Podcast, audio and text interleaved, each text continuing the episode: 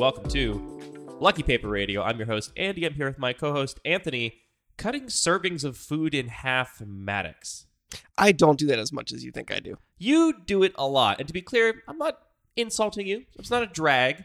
You, if you're going to, like, you know, have a some kind of food from a shared food thing, right? Which, you know, pandemic times, there haven't been as many shared food things around, but you will cut even the smallest little serving of food in half because you only want half of what's left. This is wildly exaggerated. A half is a not. bagel is a totally reasonable thing to take. I have if watched you, cut, a it carefully. mini cupcake in half.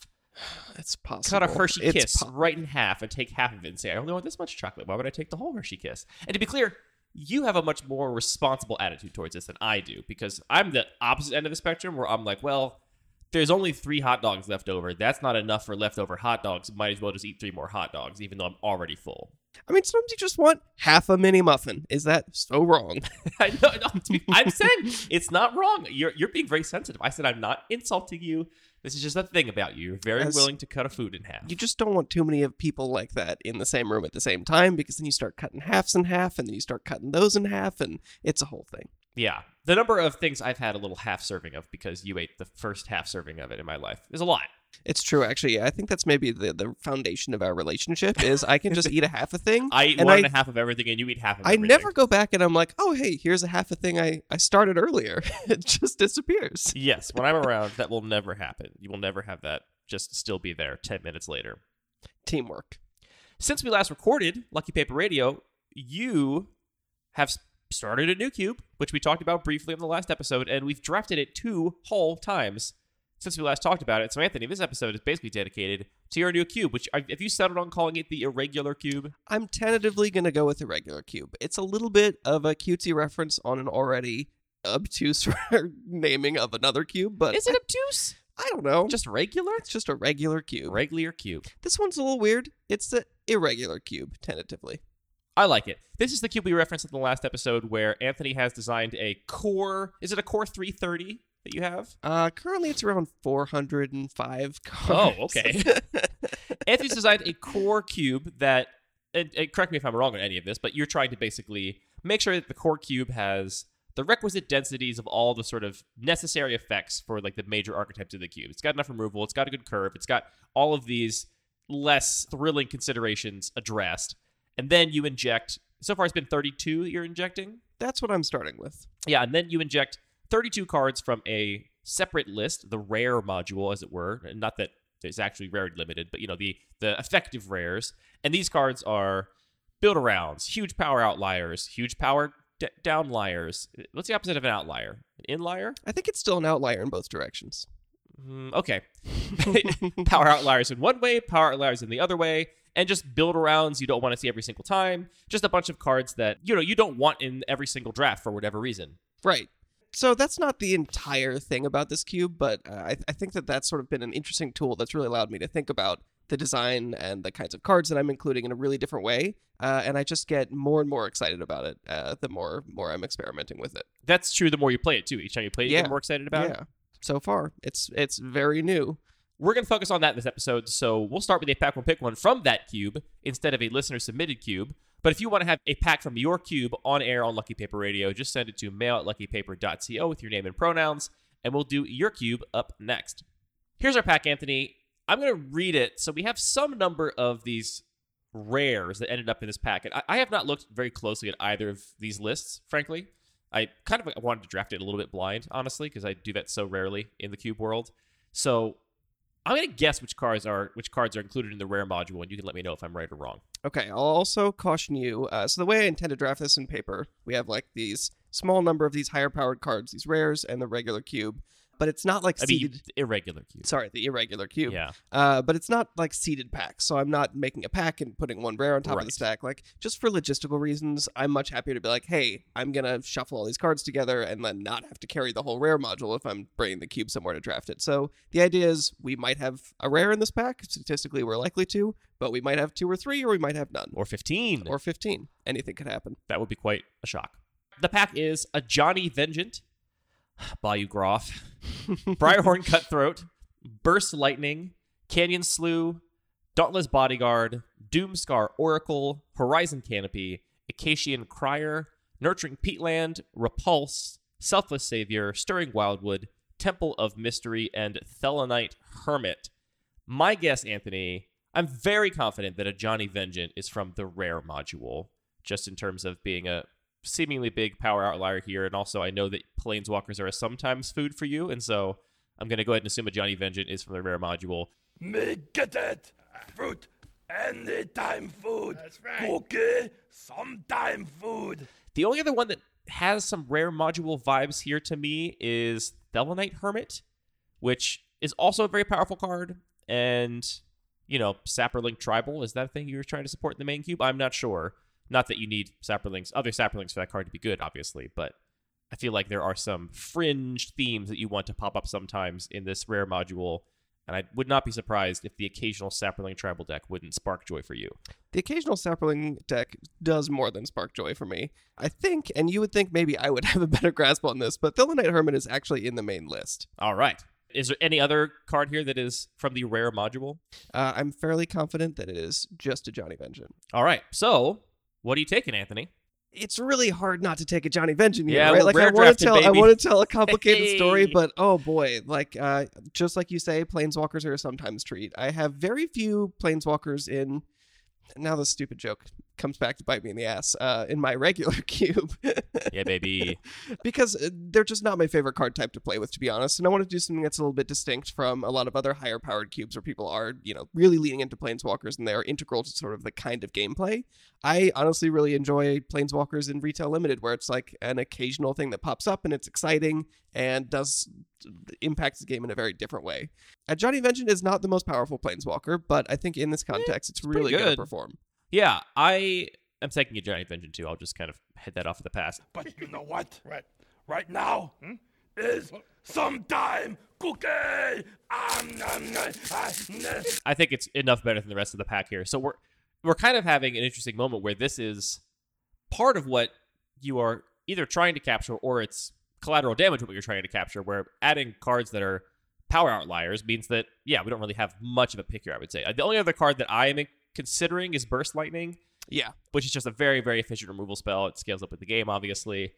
And if this cube environment played a little differently, I could even see taking Burst Lightning. Like, let's just say, hypothetically, this was the games we're going to play out like games in my cube. There, I might prefer to start on a Burst Lightning rather than Ajani Vengeant. Not that Ajani Vengeant is in my cube, but I think the faster and more cutthroat the games are, the more you need removal for huge problems at the exact right time, the better Burst Lightning gets. Here, the games I've played of this cube have been a little more value oriented, synergy oriented, and so I'm happy to have a powerful, self contained threat in Ajani Vengeant as well. Totally. I mean, in, in a cube like yours, efficiency, mana efficiency in particular, is really core. Like that is Yeah. that is fundamental to the way you draft uh, and draft well. Whereas here, yeah, it's it's I've really intentionally constrained card advantage, so you're not going to see a bunch of divinations or Chart a Courses or Mulldrifters um, because I am trying to support different mechanics like madness and like really making the the effect on Horizon Canopy really matter in this cube and even you know discard things like the Icatian Crier we're seeing here. So because of that, this card that can generate repeated card advantage uh, effectively is going to really be important. So we're both on Ajani Vengeant. Easy. Now, do you like this? or rather, uh, let, let me hit you with the is this fun for you? yeah.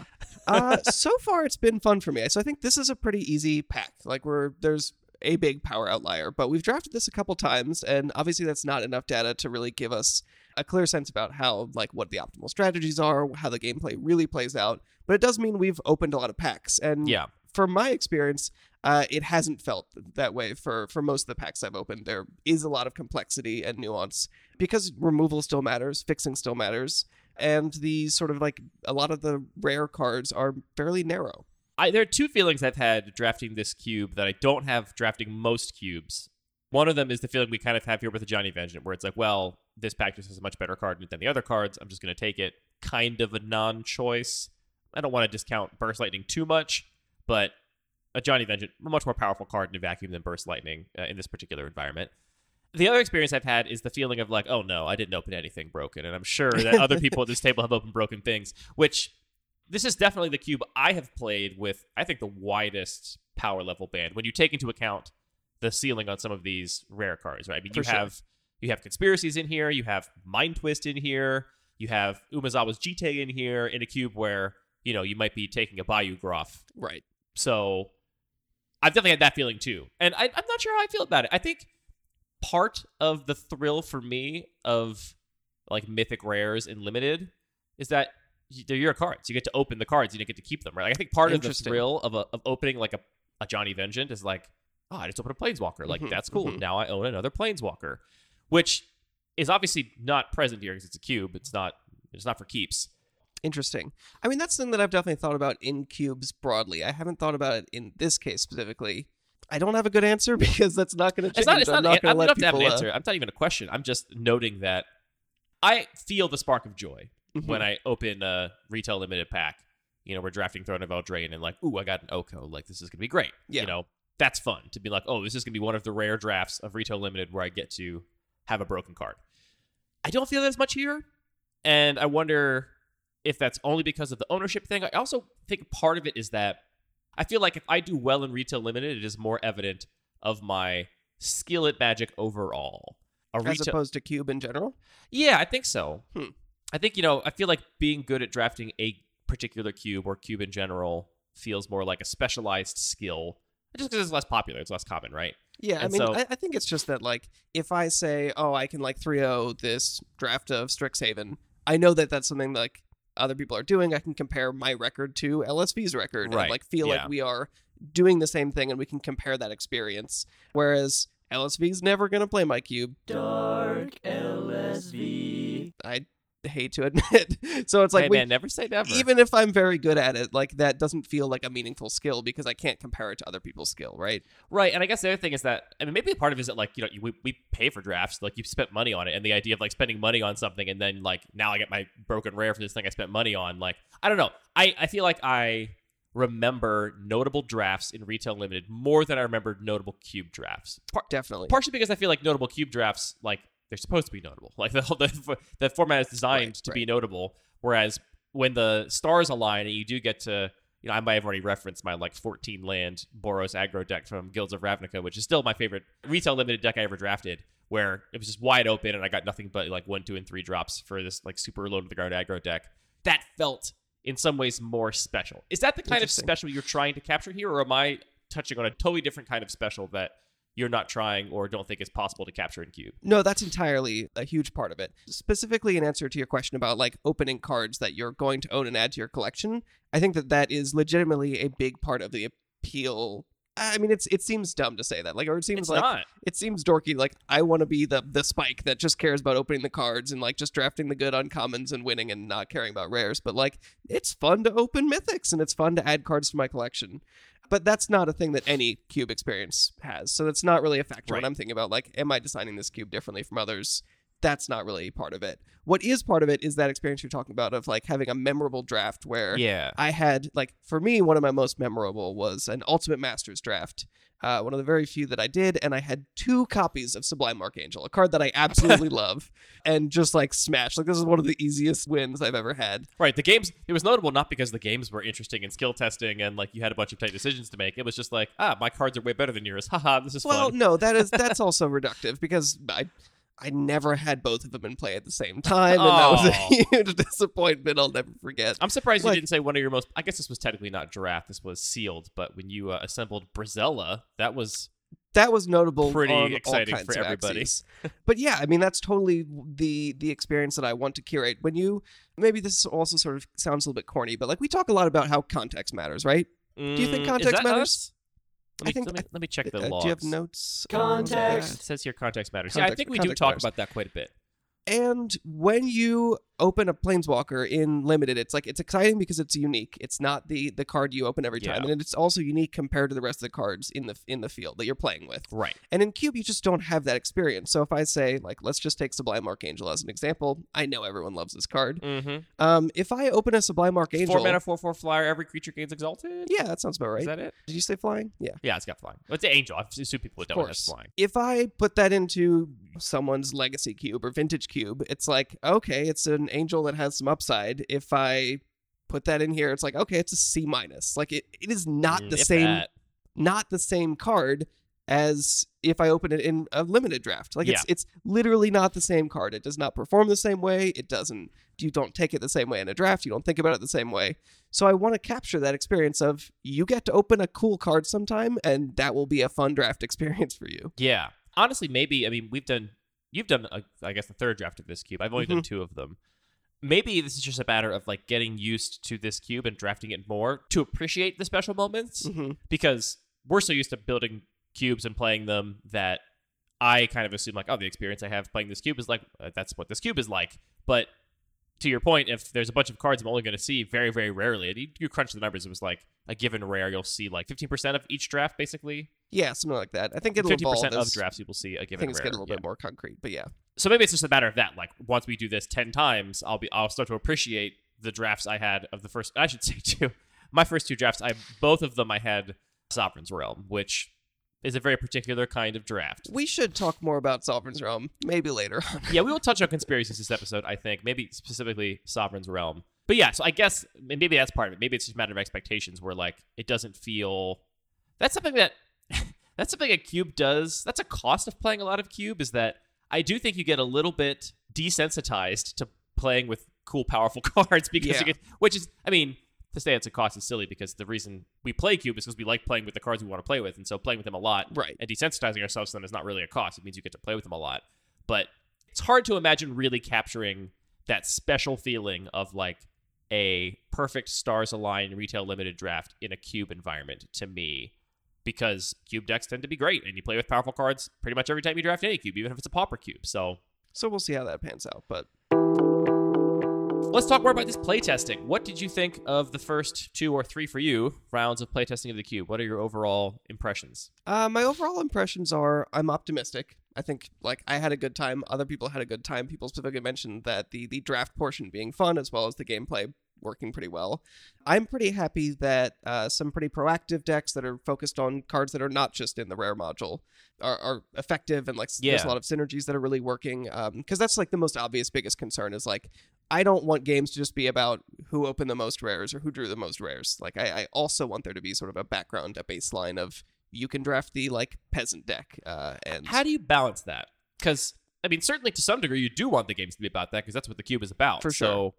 How do you balance that with like what's the right? How do you I- how do you know if you're doing that right I think on your that goals? the I don't know what the right balance is, but the the method is just going to be playtesting and seeing how games work. A- And, you know, we can also overcompensate and say, well, if a lot of the uh, rare cards are you know big five mana creatures that are exciting when they hit the board, we can also increase the removal to sort of tone them down and make the, the format less about that. But if we make them if we do it too much, If we do it too much, like, then, yeah, your it supply marketing control and your Razormane Masticore right, mean nothing. So We have a lot of games decided by Razormane Masticore. in this Razormane mix. Masticore, Cards very cool. really strong. it's like I don't know. I, I do appreciate that aspect of a cube like this. Is I never played with Razormane Masticore, Right. and you know it's just a little too overcosted and not immediately impactful enough to make it into any of my cube lists. But if you don't have removal, that card is a huge issue. Right. It's a pretty cheap first striker that just bolts something for free every single turn. It's rough. Right. And what's really exciting to me is that we're not just saying, like, well, this is, you know, a, a D in another cube, so it doesn't make it. It's not just saying, well, we've lowered the power level enough that it's a C here. It's an A. It's like, this is Yeah. an incredible bomb. And that, like, again, it, context matters to the point where it is like it is a completely different card. And we get to capture an experience that, that you wouldn't otherwise. Which I, sh- I should say, this sort of like idea of having a rare module was not the core intention or like the initial intention of this cube. Did you have a portion of this list done before you even started adding the rare module? Yeah, I did actually. Yeah, I thought so. So yeah, if we if we take a little bit of a step back, I my main cube, my regular cube, is a lower power, sort of more synergy focused cube. We have a lot of mechanics like landfall and uh, artifacts matter. What else do we have in there? Spells matter. It's a lot of like little things of different scales. So some of the themes are pretty big and touch lots of colors. Some of them are fairly focused on just a couple individual cards Mhm. but it's all about these little overlapping mechanics. So there's a lot of flexibility in how you draft your deck, and, and often I should say like a lot of these mechanics are sort of like archetypes aren't big enough in terms of like the volume of cards or like the as fan of cards that you can really draft the spells matter deck. It's like which is an Right. intentional design decision to say that you're gonna have a couple themes in every deck. Yeah, you have to dip into other things Which to put a whole means 40 cards you together. can't. You're not just drafting the same spells matters deck every time. It's going to be well, I have spells matter, but then I've got a little bit of this like draw two cards and a little bit of this plus one plus one counters and like the balance of that. I, I think that's fairly successful in that cube. Do you think it's actually possible to have a cube where an archetype is so on rails that every time you draft it, it feels the same? Are there cubes you've played where like the same archetype always feels the same to you?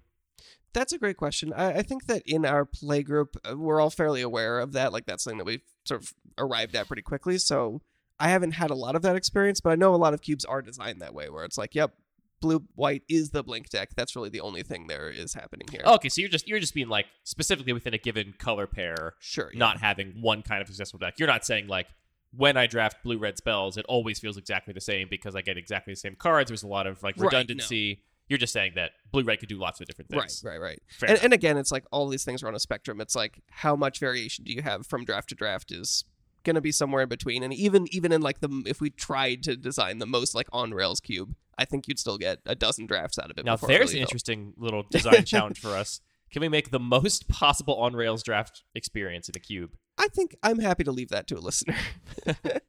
I might try that. I don't know. Or listener. So someone do it. I want to see what, what that looks like. So part of the design of my regular cube though is a little bit arbitrary. You know, I chose some starting points, some like kernel cards that I really enjoyed and built the mechanics around that. But Mhm. there's a lot that I couldn't fit in there. You know, I can't say, well, I also want an enchantment matters and plus one plus one counter matters. Like I, I just can't get enough cards into the cube that make all of those things work at the same time, right? This is one of the the true sad things about being a cube designer. You can't put everything in any cube. I try so hard, But here's what you can do. but you can't. you can just build a second cube.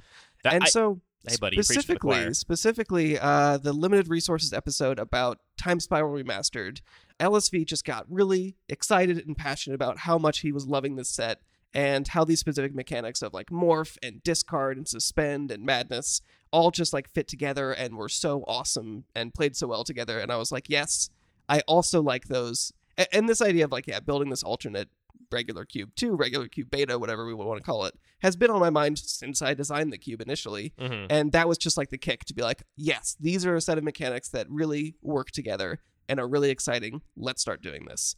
Uh, and so that's really what this cube is about. There's a lot of madness, a lot of morph, a lot of graveyard interaction. So compared to my main cube, or maybe it's my old crappy cube, that old junker, Regular cube.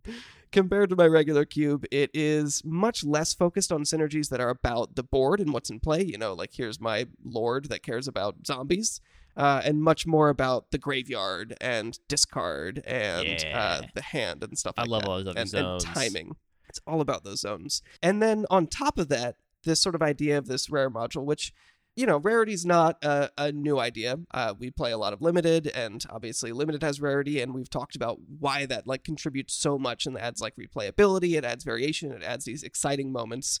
And we've also we actually even uh, did a pack one pick one from a listener cube that included a separate set of rares very similarly. Yeah, it's listener Josh, who we did a pack one, pick one from their cube on episode 20.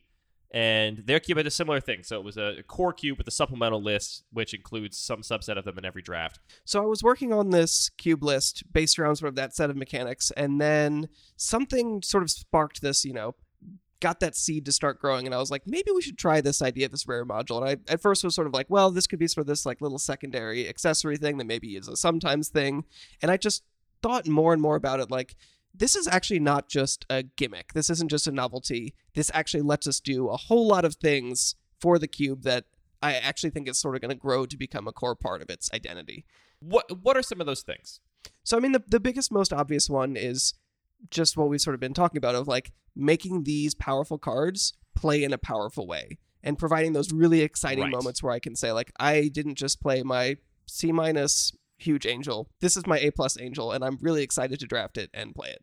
That's actually a, a good way of putting it. A very succinct way of putting it is that it's very difficult to design an environment where the powerful cards play like very powerful cards, and also the environment is not always decided by the same powerful cards. Because Right. like if if those cards are so powerful as to be defining of the environment, then if you're just drafting a regular 360 card cube or even a 540 card cube, then every other draft is going to be decided by whoever gets Umezawa's Jite in your peasant cube yeah. or whatever, because that card is so much better than the rest of them. So if you want to play with Umezawa's Jite the way it felt in retail limited, which was you know largely completely unbeatable and like a, a rare thing it would come up sometimes, then you have to do it in this way.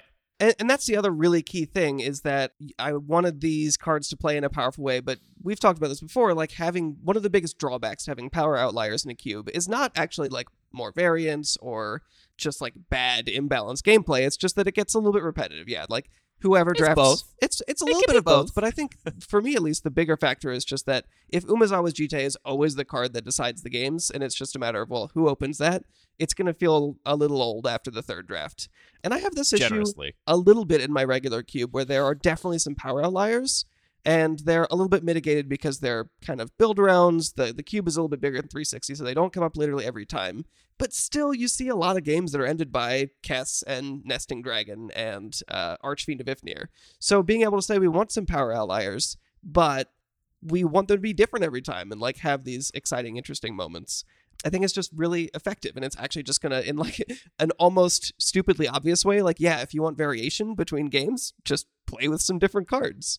The other thing that I think it also enables is like really intense build arounds. So a card that not only would it not be that interesting to draft every time, like you, you just wouldn't want to do it even if it was if it was an option. Does that make any sense? Something that limits your draft decision so much that you would be like, oh, great, I got to do this deck now because this card's really powerful, but you just don't want to every time because it is such an intense build around that it really warps the actual draft decisions. Is that what you're talking about?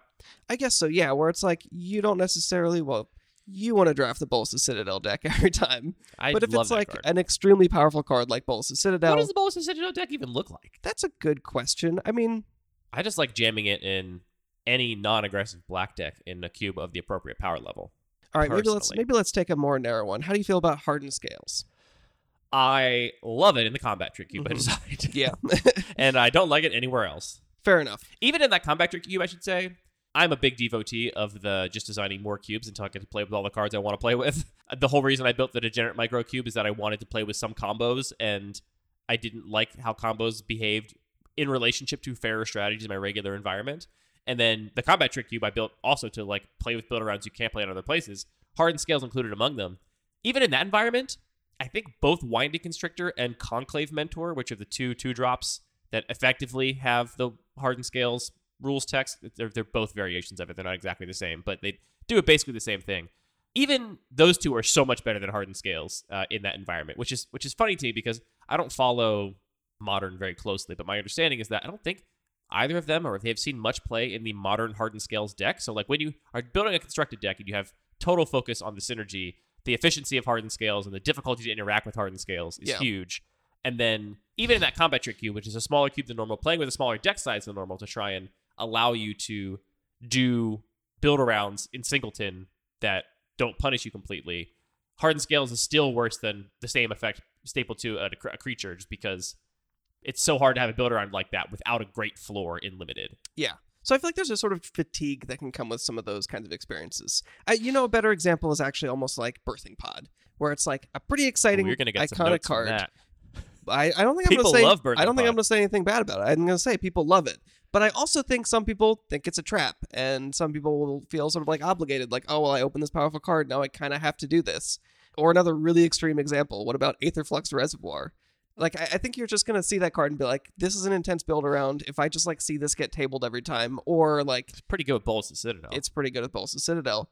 And I think that's like having these be rare moments might make you more willing to say, like, well, I actually don't get the opportunity to draft these build rounds very often at all. So let me do it and be excited about it. Try it. If it doesn't work, okay, that was my chance. But I don't like have to I, I'm not gonna see it again next time and be like, oh, there's this card again. Didn't work last time. That's what I said about Sovereign's Realm. then look what happened to me. Well, that's fair. Uh, my observations about this cube, I- I again didn't really look at the list ahead of time, uh, partially because I really just, like I said, wanted to draft it a little bit blind. And I guess when we had talked about this idea, I had imagined the the core cube being more flavorless than it is. As you said, like the core cube has its own identity, its own themes that you wanted to flesh out, and the rare module was a thing that was kind of added later on in the design process. You already had a list put together, and then you decided to augment it with this rare module. When I was thinking about this from a from a design perspective, I had imagined that the core cube was going to be like, you know, red burn, green ramp, blue counter spells, white creatures.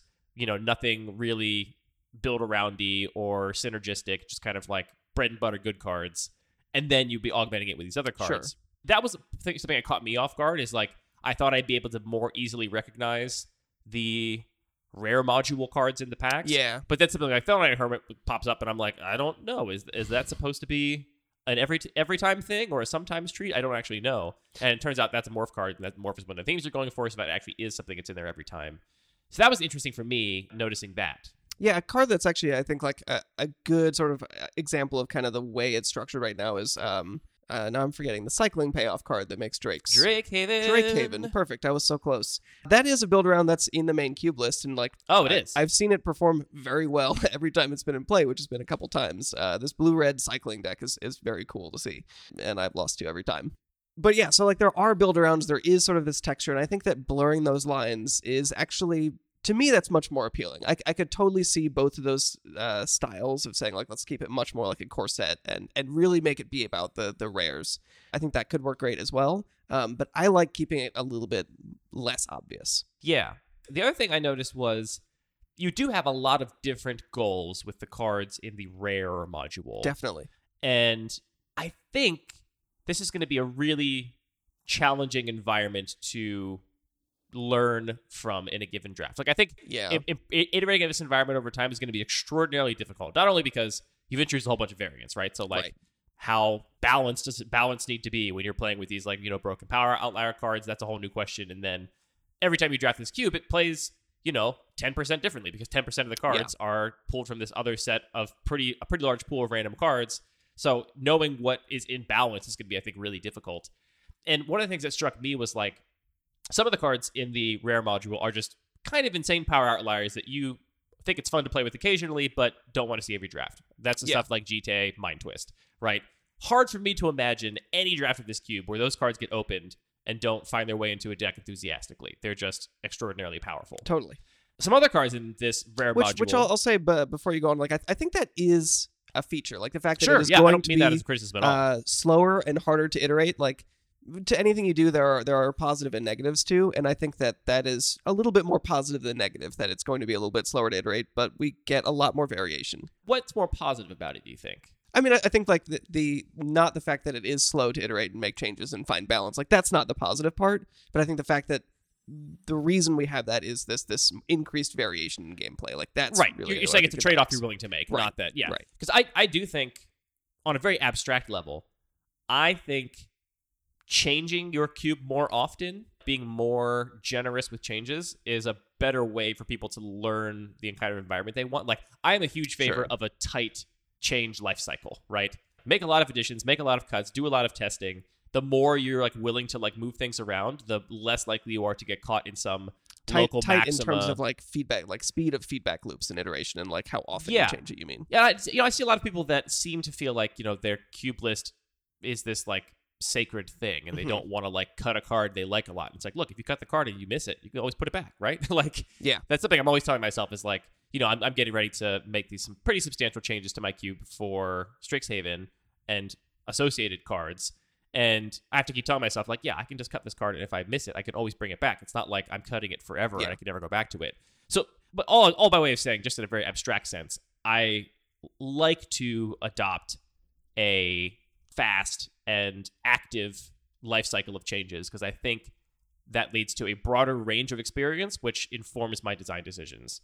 And here, it's going to be very hard for you to get even like you only have like kind of a tip of the iceberg. I mean, Yeah. That's true of every draft of any cube, but even more so in this cube. You know, you're like, uh, what's the parable of the blind people trying to describe the elephant, right? Like, like your cube is this big elephant, and you know you're holding like the foot, and you're trying to like figure out what the environment's like, but it's just actually it's a much bigger thing. It's hard to describe. It's like a cube. We're Phyrexian obliterators here all the time. yeah. Uh, Phyrexian Obliterator is a good example of a really powerful card Yeah. that has weird limitations. We wouldn't want to see a four pip black card in every single draft. So anyway, you have some really powerful cards that I feel like are going to be even in our first couple drafts. I feel like when those cards show up, they are going to be defining of that particular draft to some degree, right? The conspiracies are another even more obvious example. We'll talk more about conspiracies later on in this episode. Then you also have stuff like Burning Vengeance, which is a cool, very narrow build around. This is the enchantment from Innistrad that lets you deal two damage to any target when you cast a spell from your graveyard. Which is a you know ties in with flashback and uh, you know all those various cast from graveyard themes. And a card like that I totally get why it's in the rare module, right? Because you don't want a Burning Vengeance in every draft. It's too narrow of a build around. It would be either not fun or just not played that often. But the payoff is also not super duper high, and so I feel like that's gonna have to show up in like ten or twelve drafts before anybody even tries to do it. And this like weird tension you have in the rare module between cards that people are gonna be enthusiastically jamming in their decks every single time because they're huge power outliers, and cards that are so narrow that most of the time they're not gonna work, even when they're included like it's gonna be a long time I think before you get any reps with Burning Vengeance to make a decision about how, whether that fits or not. Does it change your argument if I tell you that Burning Vengeance is just in the main list? Oh. Uh, yeah. I think that's a maybe a not a great example because I think that card's just like not quite powerful enough. Like there's not enough support for it. Can you can you think of a of a very narrow build around in the rare module real quick? Let me look at the list because I do want to have this discussion. Yeah. No, I I, think I just can't think of another example right now off the top of my head. if I'm just looking at red cards like Double Vision, a weird card that the Cube Cobra recommender really tells me I should put in my regular cube, I think is interesting here as this like occasional build around. I guess maybe the best example of this is actually the storm cards. Are those in the main list too? You sick freak! yeah, you are yeah. sick. All those storm cards are in the main list. Of course. Oh my goodness! I did. I like started looking at the enhancement list of it. I was like, no, wait. I know for sure that ignite memories can't possibly be in the main Oh, list. actually, Ignite Memories was in the rare list, but I cut that. oh, okay. Okay. See, I'm, I'm getting so confused here. Things are, Yeah. things are- Yeah. You're adopting a very fast uh, life cycle of changes, uh, Yeah. which is something I've get- been getting a lot of valuable feedback. Um. Anyway, how are you processing the fact that some of these cards, when they show up in the rare module, are going to be pretty commonly warping, and some of the cards, just by nature of your varying varying dis- reasons for putting cards in that pack, are just not going to get played. Right? Thousand Year Storm. Let's talk about Thousand Year Storm. There's a card that's a very specific build around that is in the rare module. I feel like Thousand Year Storm is going to have to show up in quite a few drafts of this cube before anybody even plays it, right? Like I'm going to have to get it pretty early, or maybe I already have been drafting a cheap spell tribal deck with some burn spells or something. What what are your goals for having a card like Thousand Year Storm in this rare module? And and do you need playtesting to know you've met those goals or or not? So there's a couple different things in what you're saying here. Part of it is just that like these rares are not all doing the same thing. Some of them are there because they're extremely powerful and it's fun to play a powerful card sometimes. Some of them are here because they're just kind of wacky and it's like cool to see it in a pack and be like, "Oh, nice." Earl of Squirrel. Some of Is them that are the main list too? It's not. Nope. That's Okay. a- Jeez. Okay, good. I'm not that unreasonable. Some of them, all right, bag of holding is in the rare list. And you know what? I just don't want to see it get tabled every single draft. The fact that it can just come up sometimes. And it's actually, I think, like a relevant sort of build around here with all the cycling and stuff. There's this sort of balance issue of what uh how does the card actually perform? Is it actually good enough? Is are people like building around it and, and meeting their expectations? Uh which is one thing but I also just want to like have these cards be successful and that they make the draft experience fun. And if you see a thousand year storm and you're like, oh man, can I do that? Like, did, am I set up to, to make this work? Even if you don't end up drafting it, like uh, that still added something That to that thought is still experience. fun. Yeah, and maybe then you'll be like, oh, maybe you know, I know this is a possibility. Maybe I'll think about that for the next next time, and you know, maybe it'll it'll be the one in ten draft where where that'll pop up again. So I, I feel like just creating that fun draft experience, and and people really responded to that immediately. Somebody was like, I was so shocked to see Mind Twist in pack three. Like, what is this card doing here? I think that if it makes that draft experience fun, that's still a success, even if Right. every card isn't working. And that's that's another like there are so many of these weird little side benefits that have really made me feel like no, this is not a gimmick. This is just a reasonable way for me to design this cube. That it, it puts a lot less burden on a lot of these cards. I don't have to think like, oh, does this justify its slot? Is this is this card worth it? Is it making this particular archetype work? Because it's just not going to come up that often. And if we can sort of like work on balancing this core gameplay and this core experience, uh, then having some of these things be like honestly a little loosey goosey is a great benefit. One of the things I loved about this idea when we talked about it last time is just the idea of you don't never have to make a cut from this rare module if you don't want to, right? Yeah. Like you can continue to like prune that core list to like find the right balance for those bread and butter archetypes you want. But if you just want to keep adding, like there's no there's no cost to having additional cards in this rare module, right? Right. Like so, just adding cards as you like them, like that is a very freeing thing I think as a cube designer to be like, yeah, if I like a card and I think it might work sometimes, just put it in my rare module, and then it like pops up every once in a while. And it's so freeing. You know, you've talked about the the difficulty of cutting cards from a cube, and here it's like there have been a couple cards that have started in the main list, and I've realized, well, it's actually that's pushing it a little bit. I can just bump it up to the rare module. Problem solved. I don't have to cut anything. I was going to ask, how often have you moved cards between the two? Uh, I'd say maybe a dozen. Okay. Mostly upwards to the rare module, but a couple the other way. How many of these rare module cards do you think slot into and augment existing archetypes in the core list?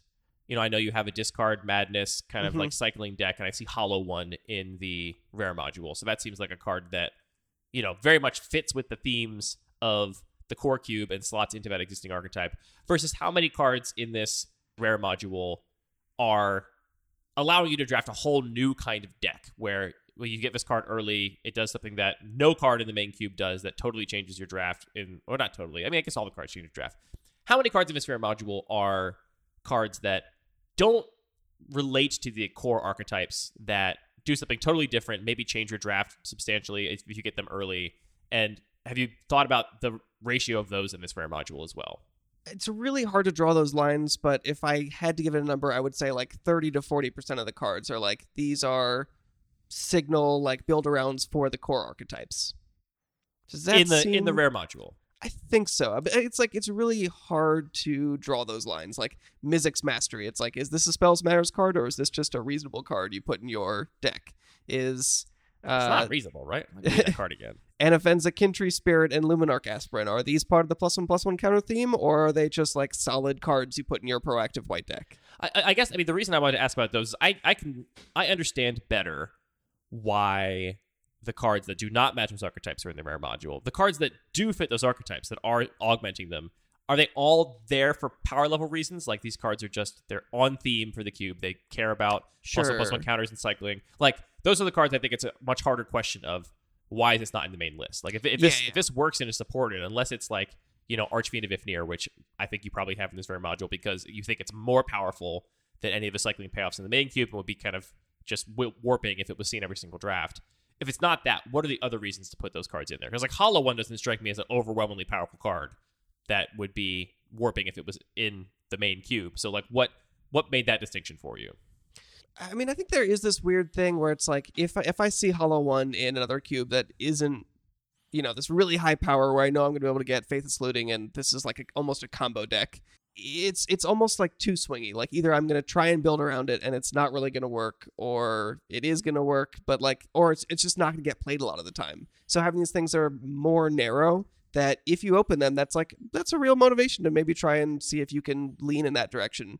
But you don't then feel like okay, nine out of ten drafts, just like nobody plays this, and it ends up getting left on the table. Is that what you think would happen with Hollow One in the main list? It would just be ignored most of the time. I think so, and and like it's worth noting, like some of these cards are sig- substantially higher power, but I don't feel beholden to making sure there is an even power level here that they are Oh, all right, for sure. substantially. Because again, that's another great benefit to people not knowing what the rares are and like what in a pack isn't a rare. So it really is a huge variety in terms of like why am I putting cards here? Whether it's just like this is a an experience that is kind of oppressive to play against, so let's bump that up to rare module. It's like this is pretty high variance. It doesn't come together a lot.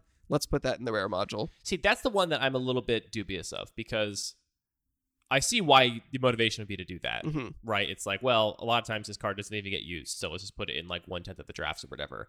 But then it just means that the chances that it actually does get used are like even further decreased now, right? Like, yeah, that's not untrue. because if the stars have to align under normal circumstances for me to play this card, if it was in the core list, what are the chances those same stars align and also I happen to have opened it in the supplemental card list?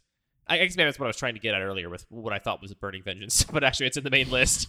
is like these cards that are really committal build arounds, but don't have the power draw of some of the more powerful cards in this rare module that I feel like it's going to be really hard to know if those cards are playable because of how infrequently they're going to get played. And I, I appreciate that you're embracing, like, yeah, a lot of these cards are just like not going to get played a lot. Like, you're going to open cards that are unplayable in your colors, and that's just part of what this cube is about. There's going to be like, Yeah, I mean, and that's something that like this cube can uniquely offer. Right. Most cubes you can't afford to do that. Um, and I, I think you- that's I, I would argue that's a pretty small number of these cards. Like Hollow One is reasonable, where it's like I think maybe it's only going to get played a third of the time that it gets open. What was this other silly one? Uh, Maskwood Nexus. But you know, I pointed that out, and some of our players are like, "Well, there's actually a couple places that's going to work pretty well." So I think that card is just fine given the power level here. I'm, I'll play Maskwood Nexus if I See? open it. I think this is a really interesting experiment, and I'm excited to see it evolve. I think there's just a lot of knobs to turn here. The last there are question so many knobs. The last question I wanted to ask you, just to say it out loud, some of the knobs that could be ripped off this control panel that would make this an easier Cube 2 design. Like if you were to say, all right, this rare module is just power outliers, right? The, the whole reason cards end up here is because they're going to be draws no matter what. They are always going to be appealing. They're going to be better than all the cards in the core cube list. That would make a lot of things simpler because you would just basically be able to say, all right, is this card a power outlier or not? That, that dictates whether or not it goes in this rare module. And then I think more importantly, you would get more reps in with those cards. Like when they showed up in the rare module, like people would draft them and play them more often than some of these cards people might overlook. Yeah, I mean, I think that might be overstated. Like, I do think the the vast, vast majority of these cards are even like they, they are light build arounds, and they're just cards that people are going to play. Parhelion 2? That's a good example of one that I almost I almost cut. Yeah, there are a couple there. You're you're not wrong, On but I Serra's think I- Wings? so on Serra's Wings is another interesting one where it's like the card's fairly good, but it's like kind of really swingy. And I don't think people love playing with enchantments most of the time. So just making this available occasionally, I think, is like a reasonable way to mix up the draft a little bit. Anyway, that's one knob you could rip off. The other knob, to me, I think is going to cause a lot of like you are basically trying to balance, in my mind, two cubes right now. You're trying to make sure this like core cube works, the Mhm. archetypes, and that's that's not under. That's a challenge I don't want to understate. The idea of Yeah. making a cube that has graveyard matters and plus one plus one counters and these overlapping and related, but also kind of insular synergies that where it's not like well the plus one plus one counters deck always beats the graveyard deck or vice versa, right? Like having a balanced meta of those archetypes is, is a complicated thing in and of itself. And then on top of that, you're trying to figure out how these rare modules relate to that and like this relationship between the sort of core list and the rare module list. So that's a complicated thing. And it's more complicated than just balancing these two lists together separately, right? Because also like the idea that the, this particular structure also enables like the five color green deck, which is something I really try to avoid in my regular cube, I think is actually much more interesting here because there's going to be variety in that deck, and that like the confluence of these two sets makes that exist. Yeah. Yeah, I didn't mean like the two lists as in literally the list of core Right. cards Yeah, and the yeah. list of rare cards. I mean, they're tackling a couple of separate design challenges here. The the design Yeah. challenge of like making this rare module work the way you want it to work, cause the kinds of drafts and games you want it to cause, so you succeed in your design goals, is a very different challenge than also making sure that like just on power level, the core archetypes in the main cube work and are not not out of walk with each other. Right. Let's finish on conspiracies. Okay. so in our first draft of this cube, I got a Sovereign's Realm. This is the conspiracy that says your starting hand size is five. You may have no basic lands in your deck, and once per turn on your turn, you can exile a card from your hand to play basic lands from outside the game. And all basic lands tap for all colors of mana. So is, it, is it worth mentioning these conspiracies? They're kind of like companions if you've never seen them before. It's just a card that you draft, it's in your sideboard, you put it in the command zone at the beginning of, of the game. You always have access to it. always. And most of them impose some restriction on your deck or the way that you play uh, and give you some benefit. And have we talked about conspiracies at all on the show before? Maybe in like very light in passing. A lot of times, newer cube designers will be excited to play with the conspiracies because they were designed for like to make the draft matter in an interesting, novel way Right. that regular Black Border Magic cards can't really do. I mean, And- they're, they're very similar to companions in that way. Like Yeah, I guess mechanically it's not that they could. do it in- in Keruga says, you have to play expensive spells only, and now your draft is extremely warped, but you get this cool effect. Yeah. And I think um some people underestimate just how powerful most of the conspiracies are in one-on-one draft because these conspiracies were designed for the set conspiracy and that was a multiplayer draft format where Yeah. there's a lot of other politics and king making it play where having one player with much more powerful cards that are visible to the whole table is actually not a huge cost because they can just team up on that player and like take them out. In one-on-one getting an effect like this all the time is extraordinarily powerful. My like baseline for this i remember talking about this a lot when companions were spoiled was there's a conspiracy called sentinel dispatch which just says you start the game with a 1-1 defender artifact creature in play which is pretty unassuming. Like is that card any good? Who's to say I think that card is extraordinarily powerful in one-on-one draft formats. Just getting to start the game with a one-one in play. You know, it's like imagine that every single game you got to have a Memnite that had defender and drew a card would enter the battlefield in your opening hand, right? Like that's you get that every single game. It's kind of insane when you talk about like a lot of cards that care about having a creature in play. Now you're just basically guaranteed if they're in Yeah. your opening hand, you have a way to do that. Not to mention, like, good luck to any aggro deck that's Yeah. trying to attack you because you're going to basically eat one of their early attackers for free because it didn't even cost you a card. And it's going to happen every single game. You don't have to draw this card, it just happens all the time. Yeah. So that's a really unassuming card that is, even if I wanted conspiracies in my main cube, for example, which is a power optimized cube, I wouldn't touch Sentinel Dispatch with a 10 foot pole. Way too powerful for my cube. And that's a cube that has the murderer's row of really powerful cards that people put in their cubes. So Sovereign's Realm is extraordinarily powerful.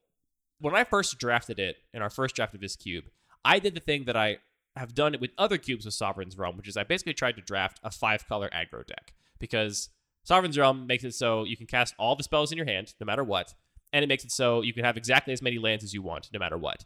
Now, the cost of starting with an opening hand of five is a real cost. Uh, you know, I mean, this card is extraordinarily powerful. It's worth paying that cost, but it's you have to consider the fact that you're going to start every single game with five cards in your hand instead of seven. That's a big downside.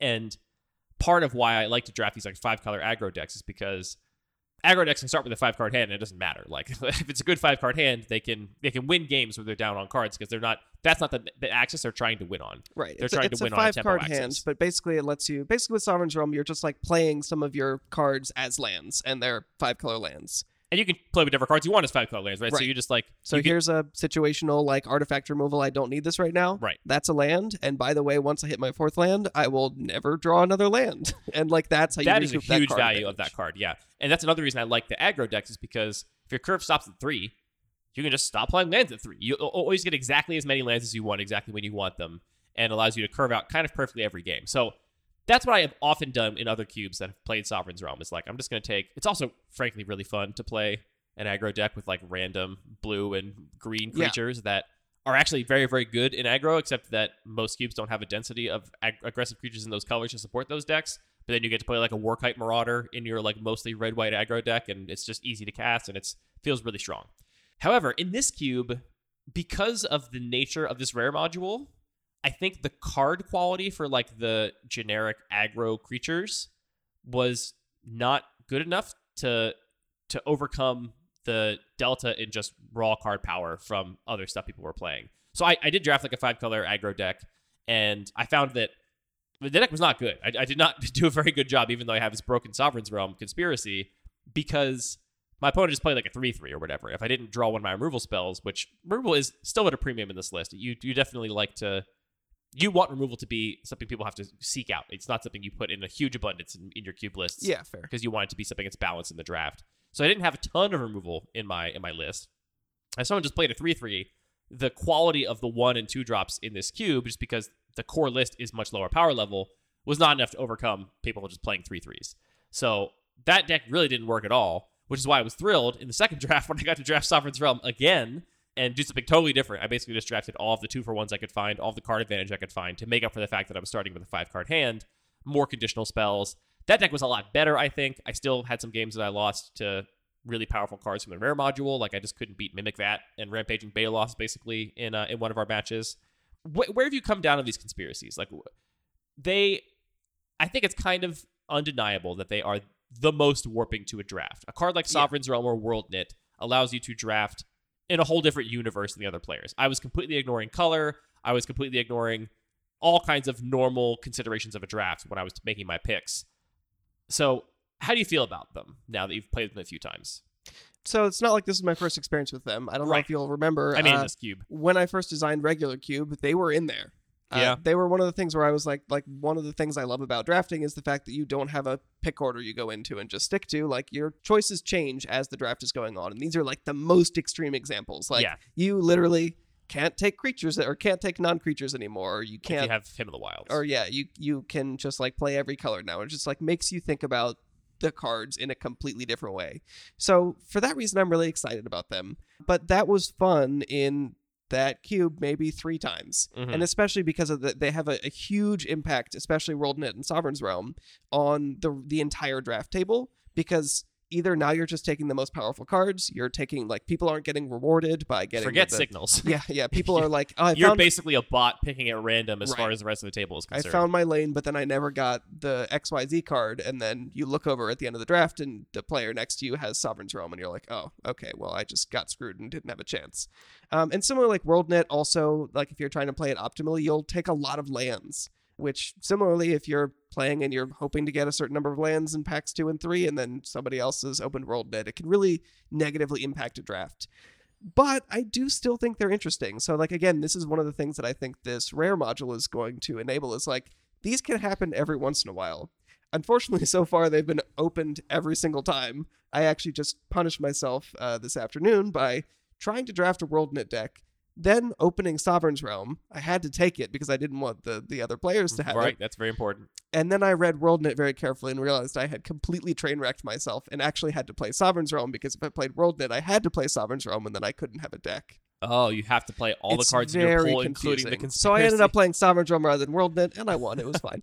Um, so yeah, I'm. I mean, they, these I mean, are they do warp the. I mean, we have a friend that has a completely bonkers, off the wall uncube that includes insane. conspiracies and includes all kinds of totally broken cards. I mean, we haven't played it in a while, but I, I think uh, since we last played it, he has added a bunch of the cards that Robo Rosewater has spat out. That yeah, Greater are, like, Garden. totally Greater Back Garden. Greater Back Garden. these like really just hilariously broken meme cards, and still in that environment, the conspiracies are by far the most defining part of that draft. Like knowing that someone's going to open Sovereign's Realm, someone's going to open Hymn in the Wild, someone's going to open World Worldknit, totally changes the entire texture of the draft in a way that is not undone by the fact that somebody else is going to do magical hack plus planeswalkers and somebody else is going to do clock napper turns lock. Those things pale in comparison to the effect of the draft that the conspiracies have. Yeah. So I, I think that it's going to be hopefully tuned to a degree where every once in a while it'll be a big splashy thing because they are really fun to draft with and it does create a unique experience. After all this conversation, I have to tell you I already cut Sovereign's Realm just because Oh. Worldknit and Sovereign's Realm to do it twice at least are so similar. Ultimately, like they both kind of just say you're playing everything you're drafting and you're playing five color pile. So I think that's sort of a redundancy and like they are different in a way that is kind of confusing. Like if you've seen one, i can't the remember other, what world it does off the top of my head it's a way you play every card in your pool you play and every lands card. tap for any color of mana Correct, but it's also a little different because all lands, whereas right Sovereign's Realm uh, only counts only turns you basically don't want rainbows. any non-basics in a Sovereign's Realm Right. deck because Sovereign's Realm turns every single one of your cards into a modal. This is either command tower Yeah. or it's whatever card it is. And the difference between this card's either command tower or creeping tar pit, that's a very minor difference. Even between like this card is a combat trick or a, a command tower. Like that's a much more powerful card than two lands on either side of that mode. So I cut one of those two similar conspiracies. Hymn of the Wilds is also in here. So this is it gives The you a mox for your discount of yeah, a discount of one mana, one generic mana for the first creature you cast uh, each turn, and you can't cast instants or sorceries. So yeah, it's a mox that you always have in your opening hand Mhm. that also draws you a card Yeah. with some downside. But it does, you know, change the way the games play. It changes the way that you you you pick cards. Uh, and this one doesn't. It's powerful, but it doesn't train wreck the draft for everyone else. So we had a fun conversation about emissary's ploy, which is another one in this cube with uh, with the, with our play group. And like that conversation alone, I think is a good reason for me to keep in that card. I think emissary's ploy is still broken. This is a card that basically says you can at the beginning of the game choose one, two, or three, and then creature spells at that CMC you can spend any mana to cast them. So this can any, any color of mana to cast them. So this changes your draft in that you can say, well, I'm going to take two drops in any color I want because I'm always going to name two with Emissary's Ploy. Or you can have a deck that has a very reasonable, like it's just two color deck with creatures, and you can just use this to basically say, I'm always going to be able to cast my two drop regardless of whether or not I drew my, my correct lands or not. This one is a little more unassuming, I think, to people. I think it's still extraordinarily broken, but some players in our play group disagree, and to me, that's a great reason to include it. Like, let people Yeah. continue to play with this card and see if see if a consensus forms, and then once a consensus does form, then you can make the evaluation of like, is this card fun enough and worth it enough to keep in the rare module, or is it actually just too warping in the Sovereign's Realm kind of category that that's going to get cut? I also just cut weight advantage, which is like the assault formation, Yeah. uh, which is you know every, uh, all creatures go in butts first. Uh, they deal combat damage, just your creatures combat damage with their toughness. Uh, after looking through the list, there's just like not enough creatures that it works with, which It's is a good example of a build around that's really hard I think, to support in the rare module kind of way. Like Well, I- you have to it- really I warp the core cube, I think, in order for that to be exciting when people open it in the rare module. Like the difference between that or, you know, Doran the Siege Tower or Arcades or Assault Formation is you have it all the time and your opponent can't remove it. So you can really dedicate drafting around it. But uh, in this whole list, like I again, like I want decks to overall be fairly proactive. I want to keep de- games a little bit snappy so we're not just like getting mired in who has the biggest pile of bombs. Um, who has the most? What's the name of that artifact that it couldn't beat? Mimic Vat? Who has the most mimic vats? Mimic Vat is such a rude magic card. it's it's a great example of a card that just to go on a little a little tangent about context. That's a card that was in my cube for a long time. I have since cut it because I don't think it's good enough for my cube. In cubes where it is good, it is warpingly good, right? Yeah. Like in a cube where Mimic Vat is good, it's really, really, really difficult to beat. And then if the cube gets a little faster, all of a sudden Mimic Vat just becomes bad. All of a sudden, there's not really this middle ground. I feel like where Mimic Vat is like a bog playable. like I, it's hard to imagine a cube where Mimic Vat is like, oh yeah, this is C plus, you know, because it's either either there's not going to be enough removal or proactive strategies to. It's a really slow card. Right? Either It is a slow card, but I also think it has like really interesting lines of play. it leads to really interesting games. I, I'm all for it in the rare module. I think it is totally there in terms of your goals for that rare module. I do think it's kind of similar in terms of power level to something like a mind twist, honestly, in this environment, Wow. which I think is fine. It's just a really interesting example of how that context really does matter because when that card is good, who boy, it's like I can't beat a Dusk Legion Zealot under a Mimic Vat. I just can't beat it. you know, it, it feels awful. Yeah. So yeah, that's that's sort of where I am on these conspiracies. Like they are so unique, and this is the only place that we can play them, right? Like we can't play. And I like playing them, buddy. I mean, I, I was them at- excited to play Sovereign's Realm two times. Yeah. you know, it, it does it, it makes you play a different game than the rest of the people at the table, which has a cost. But so they're they're on the watch list. but it's fun to do it, and I want to do Emissary's Ploy next too, because you know people are telling me Emissary's Ploy is not that broken, and I really want to. You gotta them you wrong. gotta show them wrong. Yeah, So we also threw in one more after talking about this with some of uh, some of our local play group. Unexpected potential. Have you heard of this one? I've heard of them all. This is the So it's a hidden agenda. You secretly name one card in your deck, or maybe it doesn't have to be in your deck, uh, and then you can spend mana uh, of any color to cast that one spell. So you get like one Right. free splash for one card. and the way these work is that you can change that card every game. So if you want to, presumably, if you're playing that, you know, your main deck has to be locked in for game one, then whatever card you choose game one will be locked in. But then beyond that, you know, go to game two, you could basically draft a little like off-color sideboard of cards that you want to use unexpected potential for, and then bring one into your deck, naming a different card each time.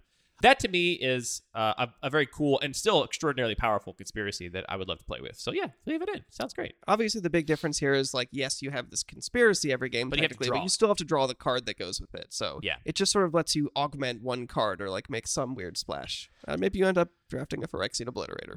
Another very powerful hidden agenda conspiracy is double stroke, which just copies any spell you Right. choose. That one's still fun though. Like it's fun to. I, I remember I got to draft double stroke in the wacky draft, holiday wacky draft. The last time we had holiday wacky draft, which was you know a year and a half ago at this point, and I didn't have any really powerful spells. In my, it was a wacky draft. I had like random draft chaff, right? So I didn't have any specific card that was like, oh yeah, this is my broken card with double stroke, and getting to like think every game, like, do I want to double up this ramp spell? Do I want to double up this like really overcosted removal spell? Do I want to double up this combat trick? Was an interesting decision in the like pregame actions.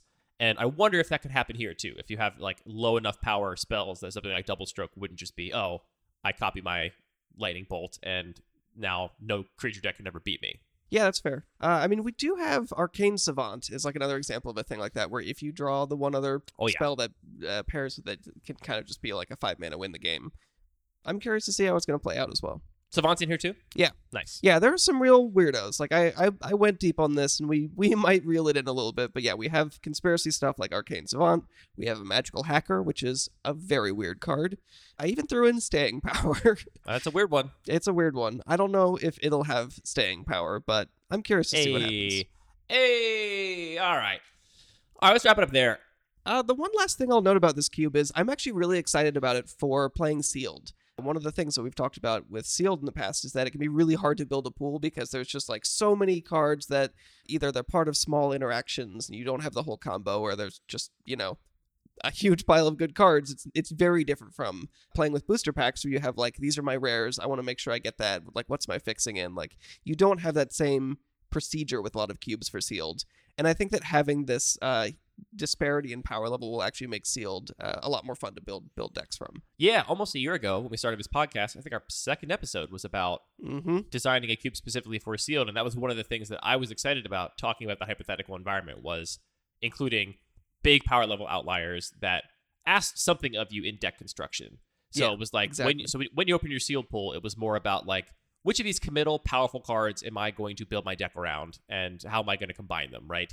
Whereas I think regular cube sealed is frankly not that fun. I say regular cube isn't like if your cube is designed to be not not your regular cube. So you've done it. I've You've- done it. You've destroyed it. You've, you've destroyed everything. uh, sealed with a typical legacy vintage whatever cube where you're aiming for a narrow power delta and some generically powerful cards that are very flexible. It's really just overwhelming. It's like Yeah. you have you open up sealed pool and you're like, well, which color did I get the most cards in? And I can build, you know, any four decks, you know, with that color as the main color. I guess also those cubes tend to be like extremely synergistic, and when you have like, oh yeah, here's I have Goblin Guide, and I have a Wurmcoil Engine, and I have uh, uh, Jace the Mind Sculptor, like these don't fit in the same deck. What am I supposed to do? Well, maybe two of those. Any two of those, I would say you could combine. Do a little, do a blue red tempo. Use Jace as a bounce a creature every single turn for three turns to close out the game. Good point. That's it for Lucky Paper Radio. I'm excited about this cube. It makes me want to draft it more. I want to draft Arcane Savant and Emissary's Ploy. Gimme, gimme, gimme. I want to, I want to draft these cards and, and do broken things with them. Well, you're not going to get it every time, so we have to draft it a lot. How quickly will I get tired of it? I don't know. A lot less quickly, given that it's only going to come up in 15% of the drafts. So I am a little bit over Sovereign's Realm already, so I'm not sad to see it go because I got to do it twice. So, uh, you know, as long as I'm the one that gets to play with the broken cards before they get cut, I am happy. All right, that's it. All our music is produced by DJ James Nasty. All the magic cards are made by Wizards of the Coast. All the listening is done by you, and all the talking is done by me and my friend Anthony. Thanks for talking about magic cards with me, Anthony. Until next time, Andy. Hey, new sign off.